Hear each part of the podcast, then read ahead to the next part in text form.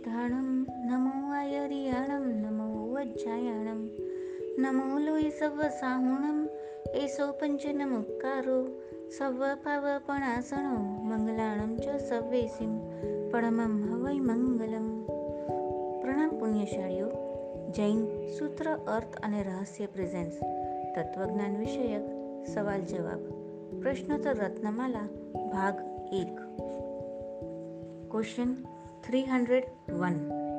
કર્મના મુખ્ય ત્રણ તત્વ કયા? આન્સર, આશ્રવ, સંવર અને નિર્જરા. આત્મામાં કર્મનું પ્રાપ્ત થવું તે આશ્રવ. આવતા કર્મને રોકવા તે સંવર અને પ્રાપ્ત થયેલા કર્મનું નિવૃત્ત થવું તે નિર્જરા. જેવી રીતે લોહ ચુંબક લોખંડની કણોને ખેંચે છે, તેવી રીતે આત્મામાં રહેલા રાગ દ્વેષ કર્મના પરમાણુને ખેંચે છે. ક્વેશ્ચન થ્રી હંડ્રેડ ટુ કર્મ રૂપે રહેલા પરમાણુ કોઈ જોઈ શકે છે? આન્સર કર્મ રૂપે રહેલા પરમાણુ કેવળ જ્ઞાનીને દ્રશ્ય છે. તે સિવાયને ચોક્કસ નિયમ નથી. ક્વેશ્ચન થ્રી હંડ્રેડ થ્રી જીવ અને કર્મ એકમેક હોય તો શું જીવ તે કર્મથી મુક્ત થઈ શકે? ખરો? આન્સર, જીવ પોતે ધારે તો કર્મથી મુક્ત થઈ શકે છે. કશાય આદિ ક્ષીણ થઈ શકે છે. તેમજ જ્ઞાન, દર્શન, સમાધિ, વૈરાગ્ય, ભક્તિ આદિ સાધનાના બળે કર્મબંધ, શિથિલ થઈ, ક્ષીણ થાય છે. માટે જ્ઞાન, દર્શન, સંયમ આદિ મોક્ષના ઉપાય છે. વિત્યો કાળ અનંતને કર્મ શુભ, અશુભ ભાવ તે શુભ, અશુભ છેદતા ઉપજે મોક્ષ સ્વભાવ. શુભ ભાવથી પુણ્ય કર્મ બંધાય છે. અશુભ ભાવથી પાપ કર્મ. પુણ્ય કર્મ હોય કે પાપ કર્મ, ફળ આપ્યા વગર એક પણ કર્મ શાંત થતું નથી કે સરવાળા બાદબાકીનો હિસાબ પણ અહીં ચાલતો નથી. ત્રણ પુણ્ય કર્મ હોય ને પાંચ પાપ કર્મ પાંચમાંથી ત્રણ કાઢી નાખો. હવે બે જ ભોગવવાના રહ્યા એમ નહીં. ત્રણ પુણ્ય કર્મ હોય તો એ પણ ભોગવવો ને પાંચ પાપ કર્મ હોય તો એ પણ ભોગવો. એ પાપ કર્મ કે પુણ્ય કર્મ જ્યારે ઉદયમાં આવે ત્યારે નવા પાપ પુણ્ય કર્મના ઢગલા થઈ જાય છે. એમ કરતાં જ્યારે એક પણ પુણ્ય કર્મ સિલકમાં ન રહે અને એક પણ પાપ કર્મ સિલકમાં ન રહે, ત્યારે આત્મા કર્મબંધથી મુક્ત થાય છે. ત્યારે રહી જાય છે સંપૂર્ણ જ્ઞાન, કેવળ જ્ઞાન. ક્વેશ્ચન થ્રી હંડ્રેડ ફોર શું જીવ ક્ષણે ક્ષણે કર્મબંધ કરે છે? આન્સર હા એવો કોઈ પણ વખત જતો નહીં હોય કે જીવ કર્મનો બંધ કરતો ન હોય. ક્વેશ્ચન થ્રી હંડ્રેડ ફાઈવ જો આમ બને તો જીવ ઊંચે વિતરાગ માર્ગની સન્મુખ ક્યારે થાય? આન્સર જ્ઞાનાવર્ણીય કર્મની સ્થિતિ જે વધુમાં વધુ ત્રીસ ક્રોડાક્રોડી સાગરોપમની છે, તેમાંથી ઘટીને એક સાગરોપમની સ્થિતિની અંદર આવી જાય. ત્યારે જીવ વિતરાગ માર્ગની સન્મુખ થાય છે. છેવટે એક સાગરોપમની સ્થિતિ રહે, ત્યાં સુધી પણ જીવને વિતરાગ માર્ગ ગમતો નથી. પણ જો એક સાગરોપમમાં કેટલોક ભાગ ઓછો થાય, ત્યારે વિતરાગ માર્ગની સન્મુખ થાય છે. ક્વેશ્ચન થ્રી હંડ્રેડ સિક્સ જીવ કાંઈ પણ પ્રવૃત્તિ કરે, તે કર્મ બંધનું કારણ છે? આન્સર ના. રાગાદી સહિત જીવ કંઈ પણ પ્રવૃત્તિ કરે તો તેનું નામ કર્મ છે. ઇન્દ્રિયોની રાગ, દ્વેષ રહિત પ્રવૃત્તિ લાંબા કર્મબંધનું કારણ થઈ શકતી નથી. ક્વેશ્ચન થ્રી હંડ્રેડ સેવન ઉદીરણા એટલે શું? નિર્જરા કરવી એટલે શું? આન્સર સમયથી પહેલા કર્મને ઉદયમાં લાવવા તેને ઉદીર્ણા કહે છે. અને સમયથી પહેલા તેને ખેરવી નાખવા તેને નિર્જરા કહે છે. ક્વેશ્ચન થ્રી હંડ્રેડ એટ કર્મ પરમાણુ ફળ આપીને ખરી જાય કે ફળ આપ્યા વગર ખરી જાય? કેવી રીતે? આન્સર જો બાહ્ય દ્રવ્ય, ક્ષેત્ર, કાળ, ભાવ અનુકૂળ હોય તો ફળ પ્રગટ કરીને ખરી જાય. નહીં તો ફળ દીધા વગર ખરી જાય. કર્મનો બંધ થઈ ચૂકે ત્યાર પછી જેટલો સમય તેને પાકતા લાગે છે તે સમયને અબાધા કાળ કહે છે. કોઈક કર્મનો આબાધા કાળ એક પલક માત્ર તો કોઈ કર્મનો અભાધાકાલ વર્ષોના વર્ષો. કેટલાય ભવો પણ હોઈ શકે. સામાન્ય રીતે કોઈ કર્મની એક ક્રોડાક્રોડી સાગરોપમની સ્થિતિ પડી તો પાકવામાં એકસો વર્ષ લાગે. એ પ્રમાણે ઓછી સ્થિતિમાં ઓછો સમય પાકવામાં લાગે. ધારો કે કોઈએ ક્રોધ કશાય રૂપી કર્મ અડતાલીસ મિનિટની સ્થિતિનું બાંધ્યું. સ્થિતિના હિસાબે એને એક મિનિટ પાકવામાં લાગે એટલે એક મિનિટ પછી તેનો વિપાક કાળ પૂરો થશે. હવે તે કર્મની જેટલી સ્થિતિ હોય તે સ્થિતિના જેટલા સમય થાય તેટલા સમયોમાં તે કર્મનો અમુક અમુક સ્કંદ વેચાઈ જશે. હવે ધારો કે સુડતાલીસ સો કર્મ છે તો તે સુડતાલીસ મિનિટમાં વેચાઈ જશે. વેચણીમાં પહેલાં અધિક પરમાણુ, પછી ઓછા. તે હિસાબથી પહેલી મિનિટમાં પાંચસો, પછી ચારસો, પછી ત્રણસો એ હિસાબથી ઉદયમાં આવી ક્રોધ કશાયનો સ્કંદ ખરી જશે.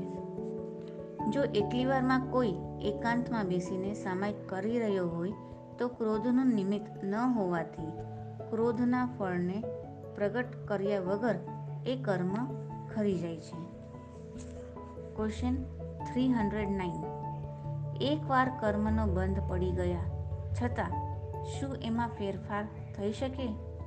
આન્સર હા, જે સત્તામાં રહેલા કર્મ છે, જે હજી અબાધા કાલમાં છે, જે કર્મો હજી ઉદયમાં નથી આવ્યા, તેમાં ફેરફાર થઈ શકે છે. ભાવ અને વિચારથી, પરિણામો દ્વારા પહેલાંના પાપ કે પુણ્ય કર્મમાં પરિવર્તન થઈ શકે છે. જો ઉદયમાં આવ્યા પહેલાં રસમાં મોડાશ કરી નાખવામાં આવે, તો આત્મપ્રદેશથી કર્મ ખરી જઈ નિર્જરા થાય અથવા મંદ રસે ઉદયમાં આવે. આયુ કર્મનો ઉદય આયુષ્યની શરૂઆત થઈ ત્યારથી ગણાય. એટલે હાલ ભોગવી રહેલા આયુ કર્મમાં કોઈ વધઘટ ન થાય પરંતુ આવતા ભવનું આયુ કર્મ બંધાઈ ગયું હોય તેમાં ફેરફાર થઈ શકે છે. દાખલા તરીકે, રાજા શ્રેણીકે નરકના આયુષ્યની તેત્રીસ સાગરોપમની સ્થિતિ બાંધી હતી. તે ઓછી થઈને ચોર્યાસી હજાર વર્ષની સ્થિતિ રહી. મતલબ કે, અત્યારે આપણે જે ભોગવી રહ્યા છીએ એ આયુ કર્મમાં કે બીજા કોઈ કર્મ જેનો ભોગવાટો ચાલુ થઈ ગયો છે, તેમાં ફેરફાર ન થઈ શકે. પરંતુ આગામી ભવનું આયુષ, આયુકર્મ કે બીજા જે કર્મ હજી ઉદયમાં નથી આવ્યા, તેમાં ફેરફાર સંભવિત છે. ક્વેશ્ચન થ્રી હંડ્રેડ ટેન બધા કર્મમાં જબરજસ્ત કર્મ કયું હશે? આન્સર બધા કર્મમાં જબરજસ્ત કર્મ તે મોહનીય કર્મ છે. જીવ તેથી જ રખડે છે અને સાચા માર્ગમાં આવવા દેતો નથી. તેમજ સંસારની મીઠાશ છૂટતી નથી. કર્મ અનંત પ્રકારના, તેમાં મુખ્ય આઠ, તેમાં મુખ્ય મોહનીય, હણાય તે કહ્યું પાઠ. કર્મ મોહનીય ભેદ બે દર્શન ચારિત્ર નામ હણે બોધ વિતરાગતા અચૂક ઉપાય આમ. ક્વેશ્ચન થ્રી હંડ્રેડ ઇલેવન કર્મની વિચિત્રતા જે જગતમાં દેખાઈ રહી છે, તે એકાદ ઉદાહરણ સાથે સમજાવો. આન્સર રાવણ, લક્ષ્મણ અને સીતાજી, ત્રણેય મોક્ષગામી તીર્થંકર. ગણધરના જીવ હોવા છતાં કર્મની કેવી વિચિત્રતા છે તે જુઓ. સીતાજી દીક્ષા લઈ ઘોર તપ કરી બારમા દેવલોકમાં પ્રતિન્દ્ર તરીકે ઉત્પન્ન થયા. સંસારની ઈચ્છા અધૂરી માટે મોક્ષ ન પામ્યા. તે વખતે રામ મુનિ થઈ સિદ્ધ પદની સાધના કરતા હતા. સીતાજીનો જીવ જે બારમા દેવલોકમાં છે. રામની સાથે રહી ધર્મ ચર્ચા કરીશું ને તીર્થ વંદના કરીશું. એ ઈચ્છાથી, એ રાગથી પ્રેરાઈને રામને ધ્યાનમાંથી ચલિત કરવા સીતાનું રૂપ ધારણ કરી ઉપસર્ગ કર્યા. પરંતુ રામ તો ધ્યાનમાં આગળ વધીને કેવળ જ્ઞાન પામ્યા. પોતે કેવળીની આશાધના કરી એ બદલ રામની માફી માંગી. રાવણ, લક્ષ્મણ અને પોતાના ભાવ ભવ વિશે પૂછે છે. લક્ષ્મણ, હાલ ચોથી નરકે અને રાવણ ત્રીજી નરકે ગયાનું જાણીને રાવણ પાસે નરકમાં જઈને સમ્યક જ્ઞાન પમાડે છે. કોઈ પણ દેવ ત્રીજી નરકથી આગળ ન જઈ શકે. હવે રાવણ, લક્ષ્મણ અને સીતાજીના આગળના ભવો જાણો. પહેલું, રાવણ અને લક્ષ્મણના જીવો, મનુષ્ય અને તિર્યંશના અનેક ભવો સુધી સીતાજીના જીવને કારણે એકબીજાને મારતા તેમજ તે જ બંને નરકમાંથી નીકળી મહાપ્રીતિવંત સગા ભાઈઓ થશે. ત્યાંથી દેવલોકમાં સાથે ઉત્પન્ન થશે. ત્યાંથી ભોગભૂમિમાં મનુષ્ય તરીકે સાથે ચોથામાં ત્યાંથી પાછા દેવલોકમાં સાથે. પાંચમું, ત્યાંથી બંને સગા ભાઈ રાજપુત્રો બનશે. દીક્ષા લેશે. છઠ્ઠું, સાતમા દેવલોકમાં સાથે. સાતમું, હવે સીતાજીનો જીવ, જે હાલ દેવલોકમાં પ્રતિન્દ્ર છે, તે ત્યાંથી ભરત ક્ષેત્રમાં ચક્રવર્તી રાજા થશે. રાવણ અને લક્ષ્મણના જીવ, બંને સીતાજીના જીવના ઇન્દ્રરથ અને મેઘરથ નામના ચક્રી પુત્રો થશે. મહાધર્માત્મા થશે. પિતા પુત્રો ને ખૂબ સ્નેહ વરત છે. આઠમું, સીતાજીનો જીવ અનુત્તર વિમાનમાં અહમિન્દ્ર થશે. રાવણ લક્ષ્મણના જીવ પણ અહમિન્દ્ર થશે. નવમું, ત્યાંથી નીકળી રાવણનો જીવ તીર્થંકર. સીતાજીનો જીવ તેમના પ્રથમ ગણધર અને લક્ષ્મણનો જીવ ઘાતકી ખંડમાં ચક્રવર્તી પદ સાથે તીર્થંકર બનશે. કેવી છે કર્મની વિચિત્રતા? જે રાવણનો જીવ તીર્થંકરે પૂજાવાનો છે, તે જ રાવણના પુતળાને આજે પણ લોકો બાળે છે. જે સીતાને રાવણ ઉપાડી ગયો હતો, એ જ બંનેના જીવ પિતા પુત્ર ક્વેશ્ચન થ્રી હંડ્રેડ ટ્વેલ્વ આત્મા આટલા હિમાલય જેટલા કર્મોના ઢગલા લઈને ફરે છે, તે કેવી રીતે? તે કર્મો ક્યારે ભોગવાટમાં આવે? એકાદ ઉદાહરણ સાથે કહો. આન્સર માણસ સવારે ઉઠે ત્યારથી રાત્રે સૂઈ જાય ત્યાં સુધીમાં મન, વચન ને કાયાથી જે જે કર્મ કરે છે, તેમાંથી અમુક કર્મ એવા છે કે તરત ફળ આપીને શાંત થઈ જાય અને અમુક કર્મને પાકીને ફળ આપતા સમય લાગે. દાખલા તરીકે, તમને તરસ લાગી, પાણી પીધું. તમે પાણી પીવાનું કર્મ કર્યું. તરસ મટી. તરસ મટી ગઈ. કર્મફળ આપીને શાંત થઈ ગયું. આ સ્થૂળ કર્મ થયું. પરંતુ પાણી પીતા પીતા રાગ દ્વેષના જે ભાવ નાખ્યા, જેવા કે આ પાણી બહુ સરસ છે, મીઠું છે અથવા તો ઠંડુ છે. બહુ ભાવ્યું, ના ભાવ્યું, મોઢામાં પેસે તેવું નથી, વગેરે.